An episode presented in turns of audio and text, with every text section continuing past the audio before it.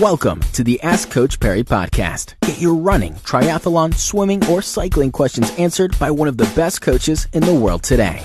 Welcome back to another edition of the Ask Coach Parry podcast. Lindsay Parry joins us. I'm Brad Brown. Lindsay, question in from Charlotte today.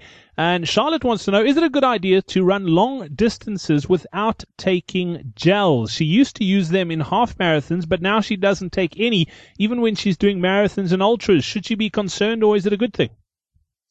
Look, I don't think it's a good thing and I don't think she needs to be concerned. I think it's really a case of what works for the individual. And as long as you are getting in enough energy from what other products you're using, you're not um, going hyperglycemic or you're not hitting the wall, you're not running low on energy, then it's not a bad thing. No. I mean, I think the main thing with gels is that they just really are the easiest way to get a large amount of energy in a very short space of time.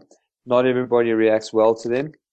They make a lot of people sick, but for other people it is. It's an extremely convenient um, thing to carry to get in your energy. So I think she's fine. It sounds to me like she's enjoying her running. It doesn't sound to me like she's having any issues. So therefore, I don't think it's bad at all that she's not taking those gels. Excellent stuff. Charlotte, thank you so much for your question and thanks for being in touch as well. I'm Brad Brown, Lindsay Parry with us. Uh, Lindsay, thank you so much for your time. We're back again in just a couple of days' time with the next edition of the Ask Coach Parry podcast. Thank you for listening to the Ask Coach Parry podcast. To get Lindsay to answer your question, go to AskCoachParry.com or email my question at AskCoachParry.com.